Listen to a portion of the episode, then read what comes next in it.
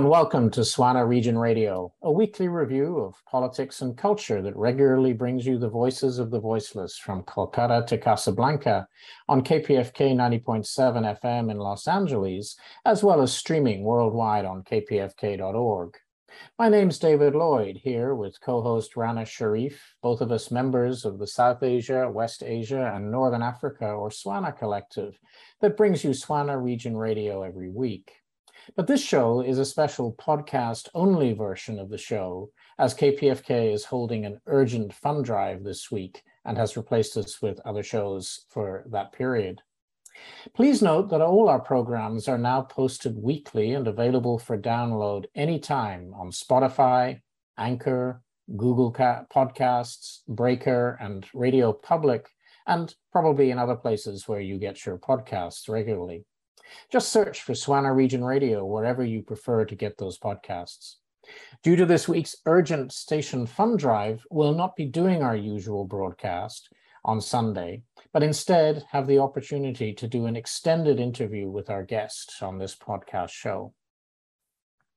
Neither Swana Region Radio nor our station, KPFK, ever accept funding from corporate entities, which is what allows us to do this kind of programming every week. But that does mean we are completely dependent on listener support to stay on air. This week, KPFK is holding an urgent fundraiser. So please, if you have enjoyed this or any of our other shows, support the station that allows us to do this important work by going on to kpfk.org and donating there. Any amount that you can afford will be greatly appreciated. So today, we're very fortunate to be joined by Afghan scholar Aiman Saed to reflect on the anniversary and the consequences of Biden's decision to withdraw from Afghanistan.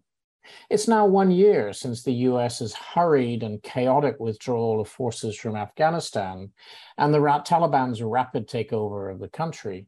Neither the US withdrawal nor Taliban rule have brought security or peace to that nation, which has suffered continuous war and civil strife for nearly 50 years much of it instigated by US covert and overt interventions ever since the Soviet occupation of the nation in the late 1970s.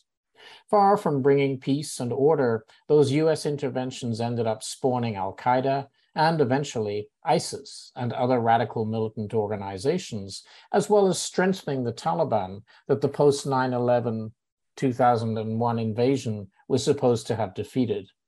And despite the withdrawal of its troops, US interventions continue via drone strikes from over the horizon, to use Joe Biden's phrase.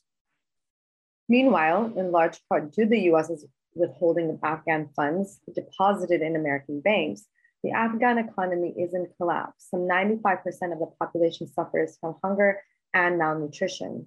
And the Taliban has reimposed a draconian regime that denies women the fundamental right to education, to travel, to work, or even to move around outside the home without male accompany. Female headed households are the most likely to suffer from extreme poverty and hunger, but all households are affected by the impact of the women's inability to earn or even to go out. It is clear that the optimistic precautions of a quote, Taliban 2.0, if you will, that would be more liberal in its social policies have proven fatally misguided. And meanwhile, only a year after the US withdrawal, American media have largely forgotten Afghanistan, as in the years before, they had rarely covered the war, and in particular, its impact on ordinary Afghans. Coverage of Afghanistan seems merited only when the US conducts a spectacular drone strike, such as the recent assassination of Al Qaeda leader Ayman al Zawahiri in Kabul. Today, however, Swana Region Radio speaks with Afghan scholar, human rights activist, and refugee Aiman Saed about the ongoing crisis in her country, about the impact of US policy on Afghanistan, life under the Taliban, and about her own experience of the chaotic scenes at Kabul airport as Afghans sought to flee in the wake of the Taliban takeover of the country and its capital. Those images from Kabul airport um, are horrific to say the very least, and um, I carry those with me. Um, Aiman is a scholar of political science with an MA in international relations from the University of Peshawar in Pakistan.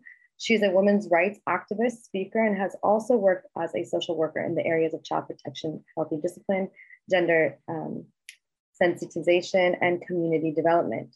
Currently, she's enrolled in a PhD program in international relations here in the United States. Welcome to the show, Aiman. Thank you so much for being here. Uh, thank you, David, and thank you, Rana, and uh, greetings to all. And I'm so happy that you have me here. And uh, I, am so happy that I have a chance to participate today. And I guess this show is amazing. And um, I, I, waited uh, for my chance to speak on the behalf of Afghan people. Um, I believe that there are so few voices from Afghanistan because uh, no one is willing to take uh, the chance on uh, their lives to expose the reality.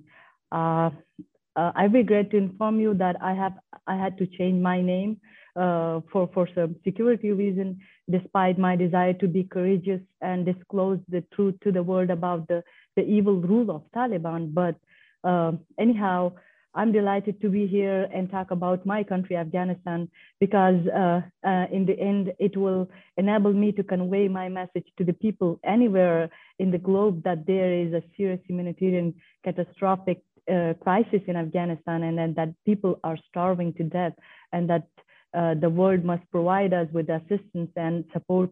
Uh, we are we, we are especially looking for the U.S. support and the the, the support from the people. Uh, thank you.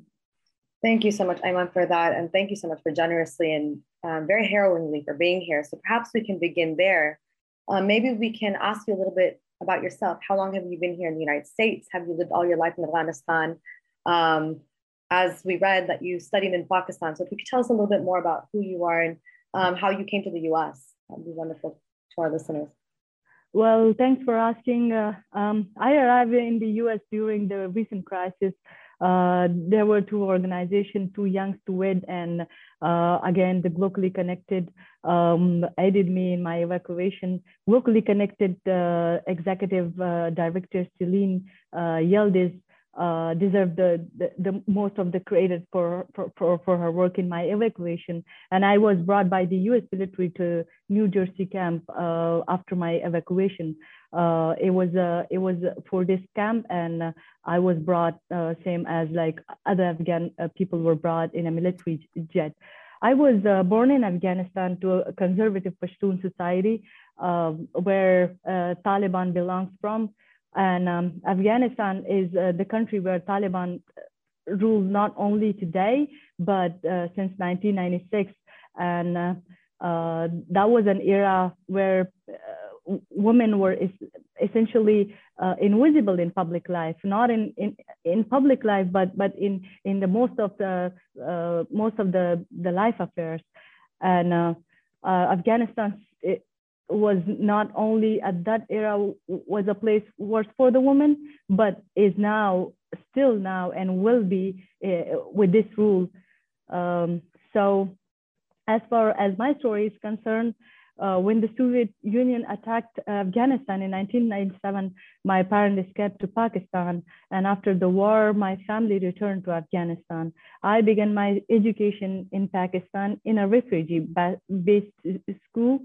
And, and, and, and then I was graduated at the age of 17 from a, from a, from a refugee-based school in uh, Peshawar, Pakistan, which was funded by most of uh, the, the US and other, other people that uh, the UNHCR. And uh, after my graduation, um, I started working for an NGO named Right to Play uh, from 2010 to 2014. I was still in Pakistan, but uh, there was some serious thing happened in 2014. Uh, there was an attack on an army army school in Peshawar, Pakistan, and and, and then uh, this massacre and then this terrorist attack. So this attack, which the Taliban fighters stormed uh, into our army school and killed a bunch of school kids, and this attack was then imposed by the Afghan people, and and and by then Afghan people uh, were subjected to, uh, and, and, and harassed by the uh, Pakistani police and then, then uh, uh, the life of the Pakistani, the Af Afghan in Pakistan was, was horrible. So, so then we decided uh, to leave our country and go back to our country because uh, there was there was a lot of uh chaotic situation. So I come back to my country. Uh, I started my my life uh, here in my country again. It was 2014, and then I started working for a media organization and where where I was assisting uh, American uh, people that they were working with a with a maternity hospital, uh, but but but that the Taliban didn't like that that stance of me, and they they started uh, writing letters to my father that uh, your your daughter is uh, doing some horrible work in disguise, and and she is supporting the agenda of the the uh, the Western people, and she's spreading uh, she's spreading uh, bad things against Islam. So my father told me to go back to Pakistan, and then when I got back to Pakistan, uh, I started uh, my studies there, and then Uh, I started going back to uh, college. Although my family was not convinced with me because. Uh, for Afghan women, there is only one education, and that's medical education and uh, if you if you're really interested in in in in in, in any sort of education that, that's going to be but the thing was that i was not good in medical and and i didn't i, I didn't had any sort of interest in getting uh, medical education so i uh, I didn't go to medical school, and the other thing was it was too expensive for me to go to a medical uh, to to go get a medical degree. So um, somehow I convinced my family and uh, I was able to get admission. And then uh, I completed my BA and then I completed my MA and then uh, right now I uh, and then master master of in like Uh, I did masters uh, in uh, international relations but it unfortunately I didn't get a chance to complete it. Well, can, can I just ask you while, while we're talking about your education, was your immediate family supportive of you getting education in Pakistan, or did you have to break away and go yourself on your own, or, or um, what kind of support did you get? And also, when you said the Taliban were contacting your parents and family and saying that you were insulting Islam and collaborating with the unbelievers and so forth w- were they actually threatening you and your family with with violence? So the thing is when you're in pakistan the, the situation is a little bit different than uh, uh, in afghanistan. In afghanistan uh, most of my relative is the same as the taliban. Uh, their mentality uh, the the way they the way they live is is is they totally agree with them. Where they're so happy with their rule uh, the women of uh, like women of fa- my family they they they they're also happy with this rule because they they do not know about their rights. They they don't know about anything so for me my journey was a little bit different.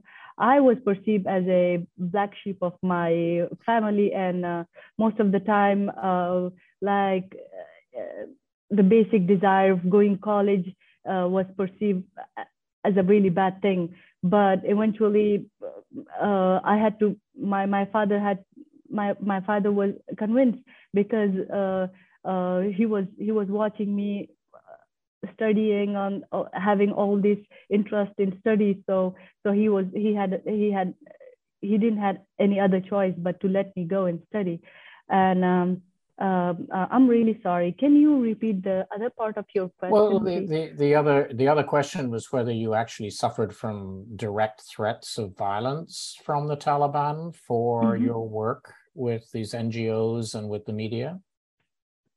Yes.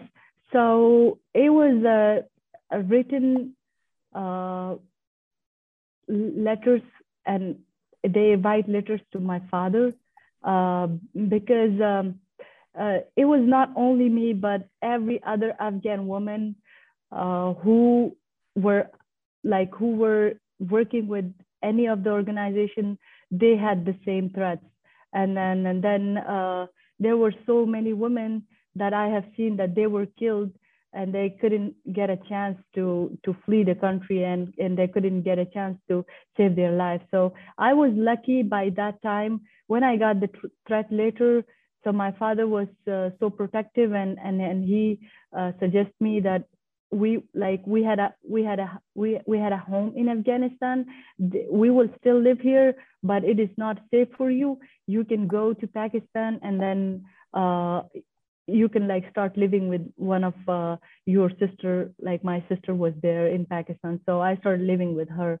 So yes uh, I, I had direct threats from the taliban and and then well um, at this time you were you were still you were back in afghanistan at the time of the american withdrawal if, if i remember right can you can you tell us a little bit about how you managed to get out? You mentioned that you had some assistance from um, American-based organizations, but can you tell us a little bit more about your own experience in in leaving Afghanistan?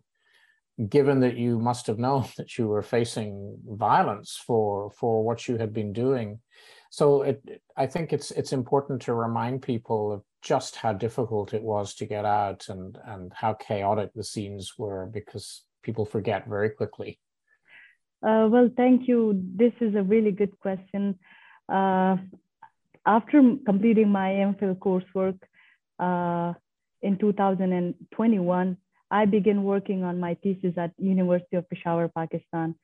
Uh, despite the fact that I had worked with the with a, number of uh, part-time jobs in Pakistan and Afghanistan, I I, I required to uh, uh, have a full-time job and support my family in Pakistan. I struggled to find work, but because uh, most of Afghan people they do not have a bank account or anything else in Pakistan, because Pakistan does not recognize any of the Afghan at any cost uh, even though they have given uh, uh, some documentations, but still they are unable to buy lands, they are unable to buy houses, they're, they're unable to, to, to start life there.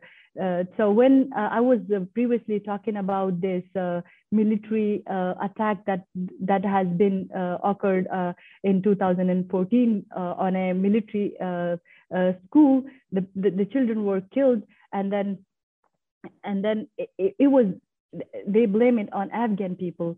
So after that incident, they, they we never had a good relation with uh, with Pakistan. But still, there were a lot of people, uh, like a, million and billion of refugees living in Pakistan because of the basic health facilities and because of the other uh, uh um, other basic uh, facilities like schools and other things. Still, people were uh, going back and forth to um, to Afghanistan.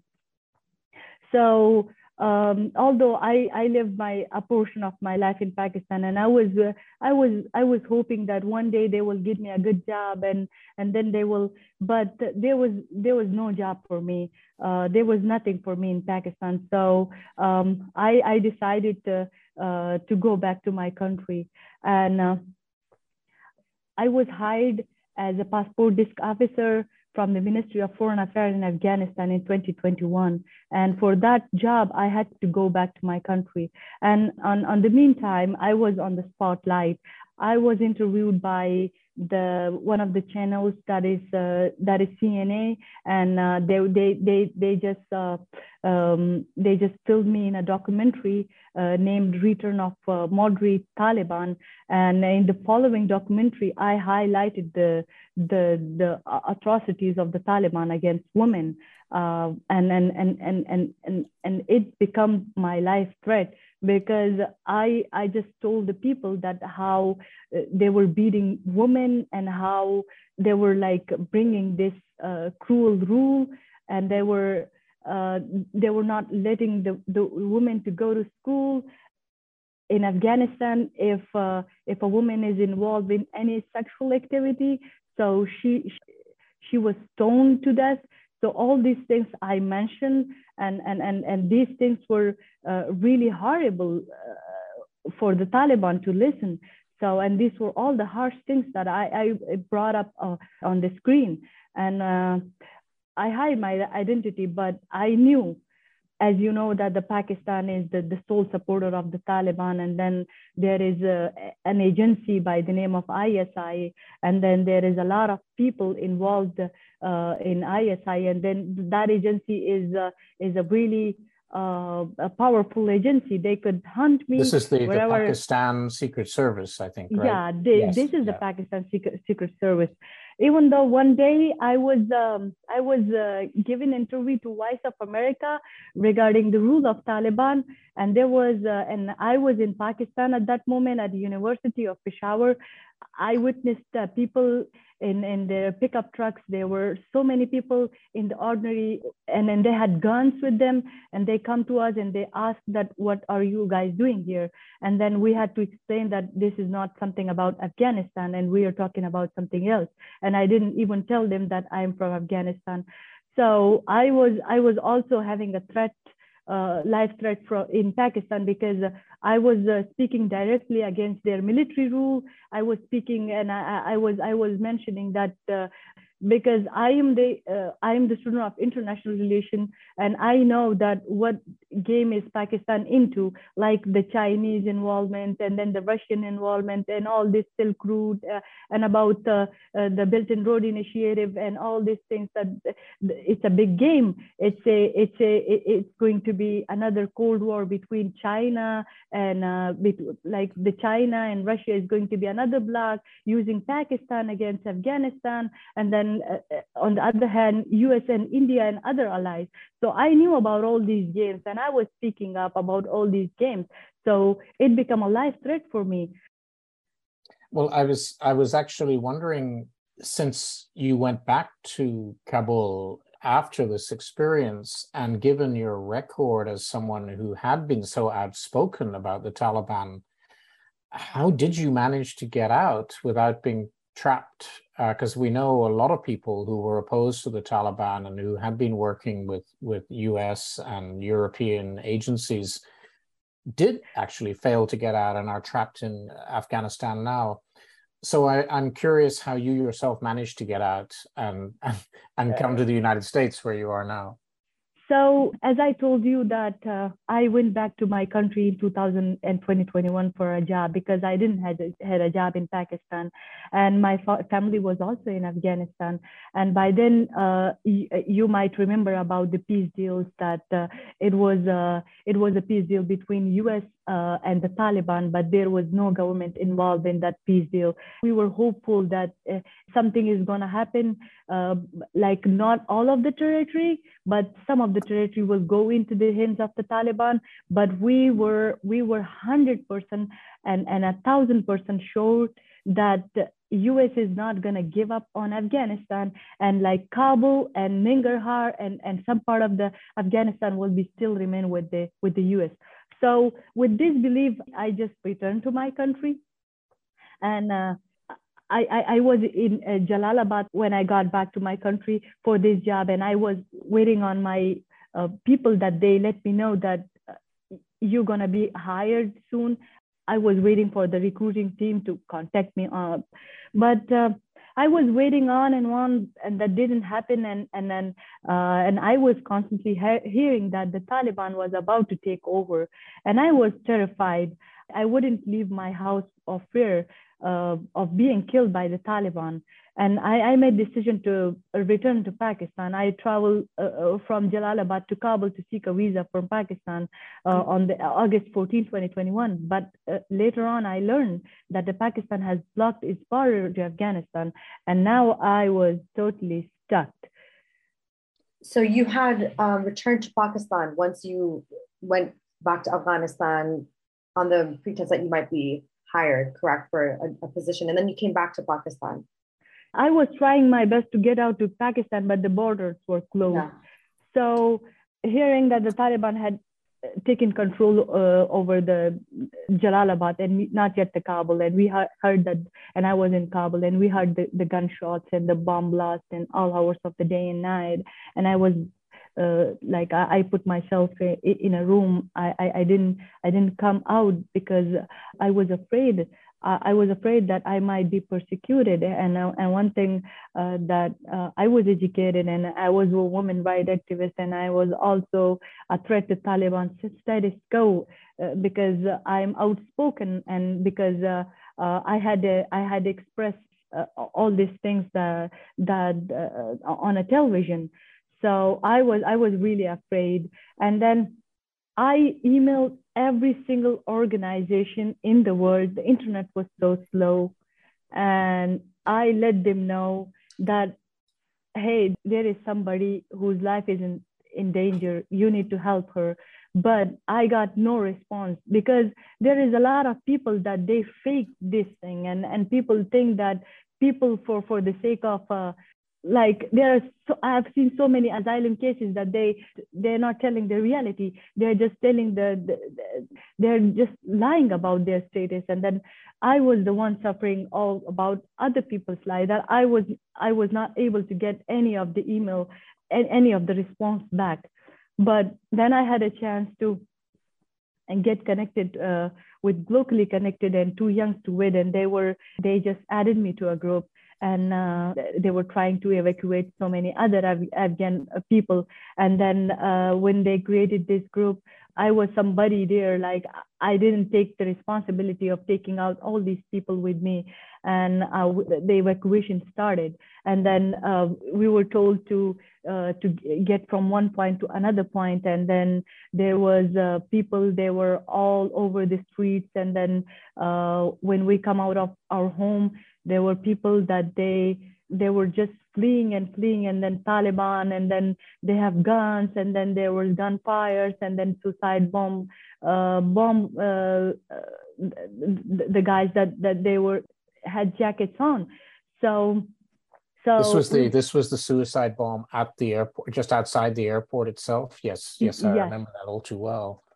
yes so so you were there during that episode Yes, um, oh. actually, I was uh, I was in the last batch, and and and, and there was more chaotic situation when and Taliban didn't want us to leave the country like this. They wanted to stay as because uh, they they have the system, they have everything, but they don't have brains like the education they have is the only religious education uh, and, and then they don't know how to operate this system that the, the us has been developing in these 21 years mm-hmm. and they, they, they don't know how to run all these, these systems so uh, coming back to my story and cutting it into short that day was a really horrible day. I had my family and i was not yet a leader of this group. And and, and we had to spend four to five nights outside of the airport just to to get a chance to get inside.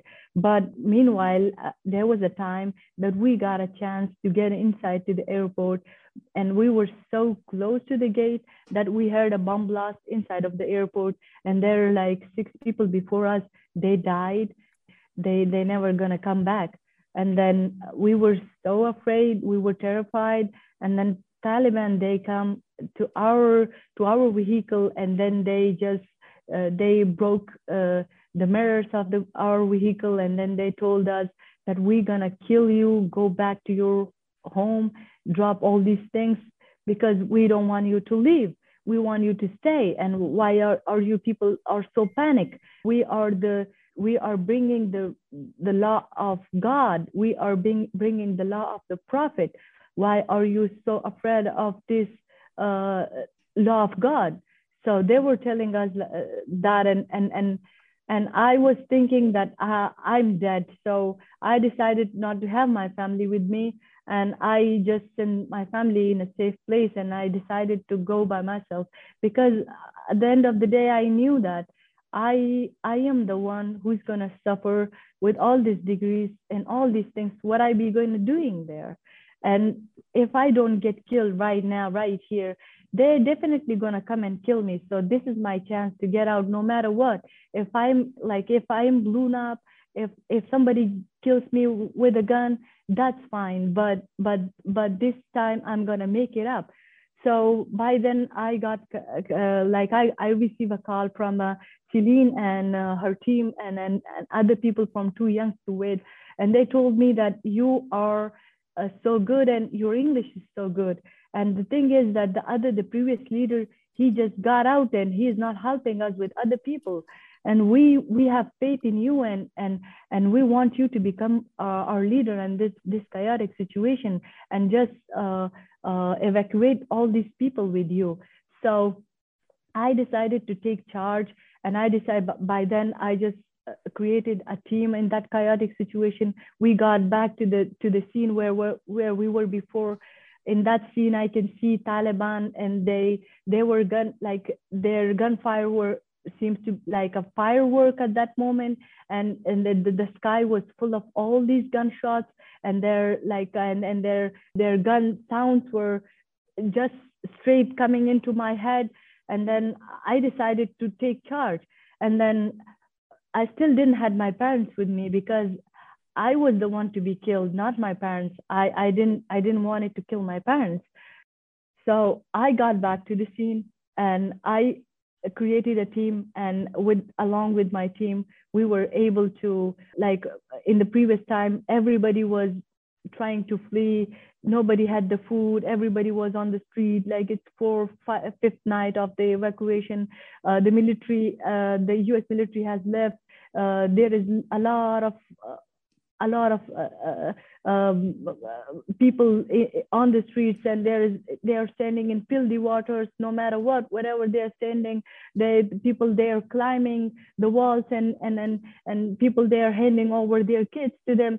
So there was like a lot to see but but i was determined. And then i started this uh, project of evacuate the evacuation of 75 people with me but i couldn't manage it because uh, by then we started um, uh, cherry picking all these people that they were with me and then uh, we, we would like say that uh, your mother is sick you need to go home and then i would send those people and then locally connected and Too Young would send us some food and uh, we just so i started distributing this the food and everything was going well and my team was really happy with me but i got this call from my family like immediate family member because i'm a pashtun and a pashtun girl is never allowed to go by herself on her own. She has to be accompanied by, by, by someone. Either it's her husband, either it's her brother, or either it's her father. And I say, this thing is not obvious. Maybe I come out, or maybe I die. I'm not gonna put my I'm not gonna put my uh, family in danger. Like my my father and mother, I'm not gonna listen to you guys. I just I just hang up on them. But then uh, I had to rush, and then I called the uh, Too Young Stuart and Celine that uh, I'm seeing this problem, and and then they told me that you are you are going to be the one who is going to evacuate as soon as possible. Before then, uh, before that, 25 people before us, and then 16 people. Me and other 16 people, we were able to get out of the country. So I didn't complete that project on that moment, but I was uh, I was really sad, but I was really happy at the same moment that uh, I consider myself the most courageous person that I took a, that I took on the charge of uh, in this uh, chaotic situation and and then I put my life in danger and I, I just wanted to to do something for my country and my people. Well, thank you, thank you for telling us that terrifying story. I have to just take a little break here to identify our show and remind our listeners that they're tuned to Swana Region Radio's weekly podcast. Swana Region Radio is a weekly review of politics and culture that regularly brings you the voices of the voiceless from Calcutta to Casablanca on KPFK 90.7 FM in Los Angeles, as well as streaming worldwide on kpfk.org. This show is a special podcast only version of the show as KPFK is holding an urgent fund drive this week. If you've enjoyed this or our other shows in the past, please support the station that allows us to do this important work by going to kpfk.org and donating there. Any amount that you can afford will be greatly appreciated.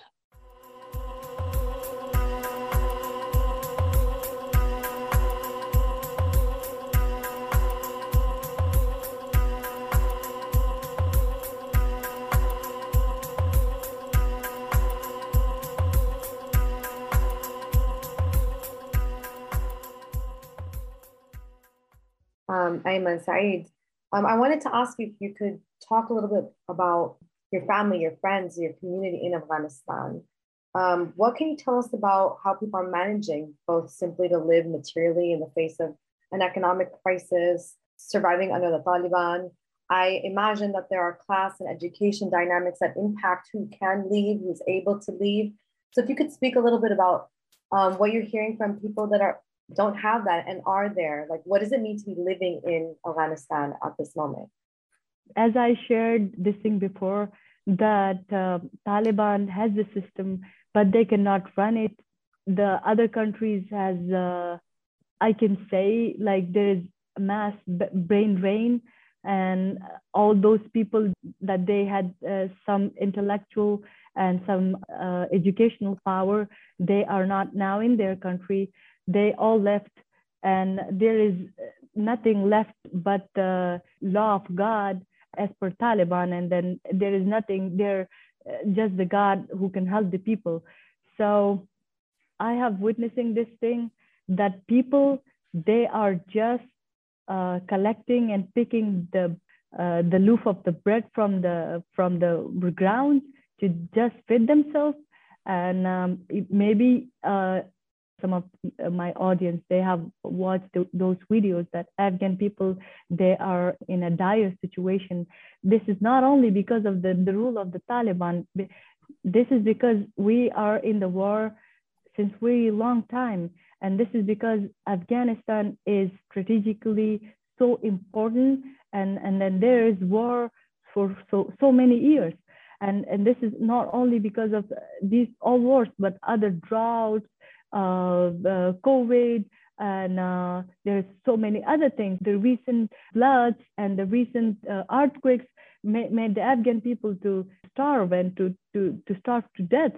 So my people, they, they don't have anything. And with this rule, they bring the, the complete economic collapse. Uh, a cousin of mine, he was earning uh, approximately $5,000 a month now he is earning 7,000 Afghani rupees, which is, which you convert it to, to that money is nothing. So this is not only him. He's he's he's a, he's a great degree. He, he was a person uh, mm. doing uh, work in custom house. There is like a lot of people that their their salary goes down down. They just take out the furniture out of their homes and they they're trying to sell it. There are so many people begging, and there is like the people that they used to give food to the other people they don't have it for themselves. So how would they uh, give it to other people? The other thing is that we know that if i were somebody if i were a president of any of the other country i would never ever recognize the, the rule of taliban. And if i'm even being me as Aiman I'm not going to recognize the Taliban at all because they don't have anything. They are just they are just contract killers. They are there for the other regional to to do things for for the other countries. And this is not only that we can blame it on China, or Russia, or, or other powers. There are so many unidentified forces that they are doing their works and, and we don't even know about it. When US was there, we could know that who is doing what. But right now, we don't have any system, we don't have anything. So we, we don't even know that who is doing what in Afghanistan, whose interest is where. So all this thing is happening. We are getting poor day by day. We don't have food. We, uh, I wouldn't say to any country to recognize the, the, the rule of the Taliban or the government of the Taliban, but but to just find a way to help all these people in Afghanistan that they are starving now. We need international aid, we need financial support, we need we need everything. Or, or just come back to our country and eliminate all these rules and, and start it over again. That would be the best situation. That, that would be the best solution for my country. In a narrow scale or uh, not in a, in a smaller scale, what I can do for my country is I'm supporting my family in here. I'm the one who is feeding my family right now because my father, he was a driver and with a with a Japanese NGO, but the Japanese NGO, uh, you might know about Dr. Nakamura, who was killed by the Taliban, and back in uh, 2019. now he doesn't have any job. The, the Japanese uh, NGO has uh, stopped its functioning in most of the, the, this is not only one NGO, but there is a lot of other uh, multinational companies, international companies, um, uh, international organization, regional organization. They have stopped everything. Like there is a mass humanitarian crisis in Afghanistan. So uh, I, as an Afghan, I just I'm just here to to speak to the to the people. If the government is not listening to me, I would like to ask those people to just just let them know that civilization is going back. Everything is going back. When I got here, I have this freedom of uh, freedom of expression, and I have this uh, right of uh, having a freedom of expression, which I really enjoy. And U.S. was afraid of communism. It's the same. This Sharia law and this this is an ideology, and it it could be spread. And with the time being, I believe that the civilization will go backward, not forward you grew up almost entirely in, as you as you say, in Pakistan, but also in an Afghanistan that was, at least to some extent, liberalizing and, and opening up.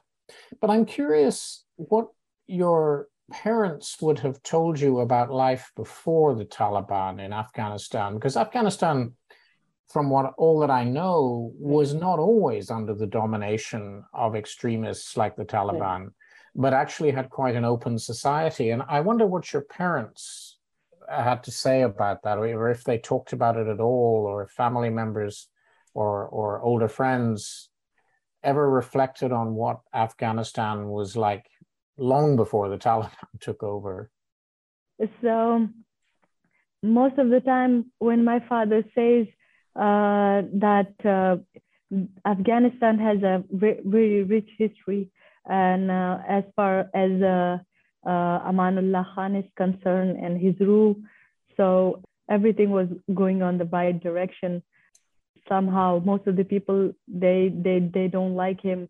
Uh, people believe him. He was a secular, but he was not a secular. He wanted to, to bring all this Islamic law as Ashraf Ghani, Hamid Karzai was still like we had a still a Muslim country and, and we had still a Muslim empire, but it was not as the same as the, the Sharia law in the Taliban.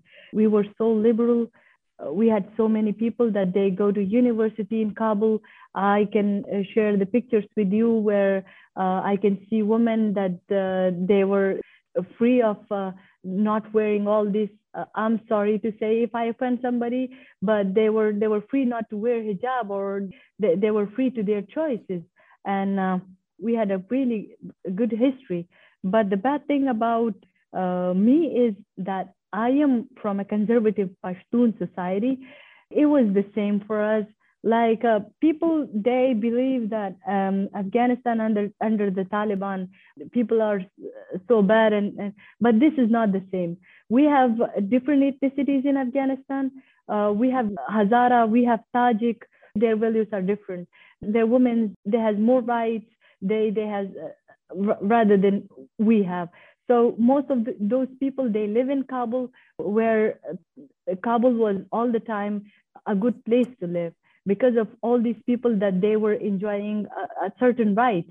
But um, uh, the other part of the Afghanistan, like Helmand, Kunduz, Kandahar, Herat, all these provinces has a strict Sharia law and Islamic rule. So this is why they was uh, not allowed to enjoy all these uh, basic rights that they other women. And I'm not saying that uh, Islam is a bad religion, or I'm not saying, or I'm not offending somebody but the, the point i'm bringing it up that i'm a student of international relations.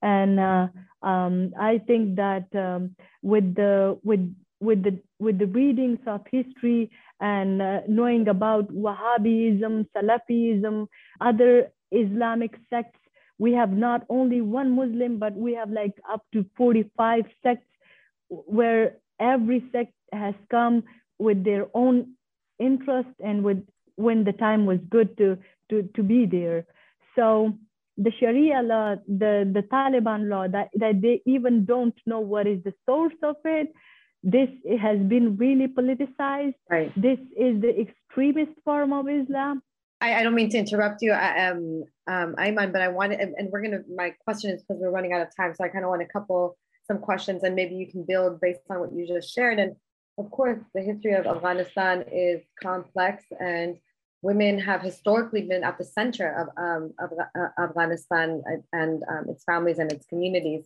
Um, clearly, under the Taliban, women are suffering um, mm-hmm. the most excruciating and extreme um, restrictions. This is perhaps building on what you were just starting off to say is how women are managing. And as we occasionally get to hear, even protesting against the Taliban, and yourself as an Afghan woman, a scholar, a women's rights activist, what do you hope for Afghanistan in the future? What do you hope for yourself? And how can you contribute to the liberation of your country? And as you said, like the kind of weaponization of Islam, it's something that is plaguing this, this moment. And so, what are your hopes ultimately but first, if you can also kind of elaborate and talk about the impact on women and how they are managing and um, your hopes as a scholar and activist. As I shared my story, that uh, being a woman, I was perceived as a black sheep to pursue my education. It's not only me, but for the other women. And it's not in, in the part of uh, Afghanistan, but for the other Pashtun society. They are like really conservative societies. And they are bringing this rule to uh, more and more, like they, they like this rule. And the other thing is, women is uh, women is truly not safe. If uh, Taliban is uh, covering, uh, if Taliban is ordering to cover the, their women, like if, if Taliban is demanding not to come out of their home or not letting them into schools, they are doing a good thing in a sense because there is, if a woman come out by herself, there is no safety for her. She can, she can be raped. She can be, so this is why what I believe is uh, we need to get rid of all these Taliban rules. We need to ask the international society that women in Afghanistan is not safe. Women in Afghanistan needs to cover her face because there is there is people out there that they can harm her. There is people out there that they, they can harass her. There is people out there that she cannot go to school because there is people out there, there is no rule, there is no law. So all the things that you are watching on the TV, all the things that I, am pretty sure that everybody knows. If if if I say Afghanistan and then I say woman and hijab, everybody knows. And if I even I don't give a hint to people that I'm from Afghanistan, women, and then they know about it, everybody knows about it. That women in Afghanistan is, is significantly uh, suffering from from all these rules and uh, all this society. And the other thing is this is not only the Taliban that they are bringing this rule. This is my society. This is my culture. This is my this is the way I was brought up. So this is the culture. We we need to we need to fix this culture. We need to talk about this culture. We need to we being an Afghan, I cannot do anything because people perceive me as a bad person because I'm a woman. And then they say that being a woman, you do these things because you want the freedom for yourself. But this is not the case. I want the freedom for, I have nieces, I have family members, they are not giving the basic rights. They're not educated. Nobody is educated in my family. So uh, who do I ask? Who do I talk to? I, I'm confused about it. And women in Afghanistan, the things that you were watching on internet, and then they they got stoned, and then they, if she does anything wrong, she's done, she's finished let alone talk about going to school. So being a part of a patriarchal cu- culture, being a part of a, a woman where I suffered this culture, I'm so glad that my family was supportive, and I'm so glad that somehow they they let me do my things. But I'm not glad that um, we have other families that they they are they are uh, subordinating their women and they're not letting them this is not only the taliban rule but this is the cultural and this is the, the pashtun patriarchy and this is this is what we are. And uh, uh, i'm sorry i might hurt a lot of uh, my pashtun and my other co-workers and afghan people but uh, wherever i go i bring this up just uh, this is an issue and we need to we need to focus on it. We need to eliminate it. I, I don't mean to hurt anybody and i'm not concerned about any other people but uh, this is only things that i've suffered in my life and this is completely my story that i'm i'm going to share and and i have shared. Well thank you so much Aiman for sharing so much with us today. We really appreciate it, and, and we really wish you all the best with your new life um, and with all the things that you're planning to do with the opportunity to continue to study and to work as an activist for women's rights. Thank you so much. I'm afraid that's all the time we have on our show today. You've been listening to Swana Region Radio's weekly podcast with hosts Rana Sharif and David Lloyd of the Swana Region Radio Collective. On behalf of our collective, we'd like to thank today's guest, Aiman Saed, Afghan scholar and women's rights activist. Thank you for spending this time with us, Ayman. Swana Region Radio is a weekly review of politics and culture that regularly brings you the voices of the voiceless from Kolkata to Casablanca on KPFK 90.7 FM in Los Angeles, as well as streaming worldwide on kpfk.org. This show is a special podcast only version of our show, as KPFK is holding an urgent fund drive this week. If you've enjoyed this or our other shows, please support the station that allows us to do this important work by going to kpfk.org and donating there. Any amount that you can afford will be greatly appreciated since KPFK relies entirely on the support of its listeners to survive always so that we can bring you this kind of programming without interference from corporations, governments, or sponsors. All our shows are available to download at kpfk.org. And if you miss all or part of our live broadcasts, you can listen to this show and our previous shows on Spotify, Anchor, Google Podcasts, Breaker, and Radio Public, or wherever you found this podcast.